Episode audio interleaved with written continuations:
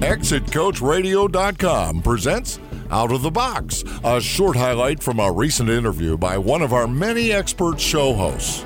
Hear the full interview at ExitCoachRadio.com, the information station for age 50 plus business owners. Branding really begins internally. I've seen a, a number of great marketing programs, some, some very intelligent marketing professionals that do an outstanding job of creating a marketing plan and, and branding in a certain way that's very consistent. But as soon as the customer comes in, regardless of whether it's retail or business to business, to begin engaging with that business, if they don't get an experience that meets or exceeds the expectations that have been created by the marketing, then you have a disconnect and you've, in essence, wasted all those resources on that marketing effort.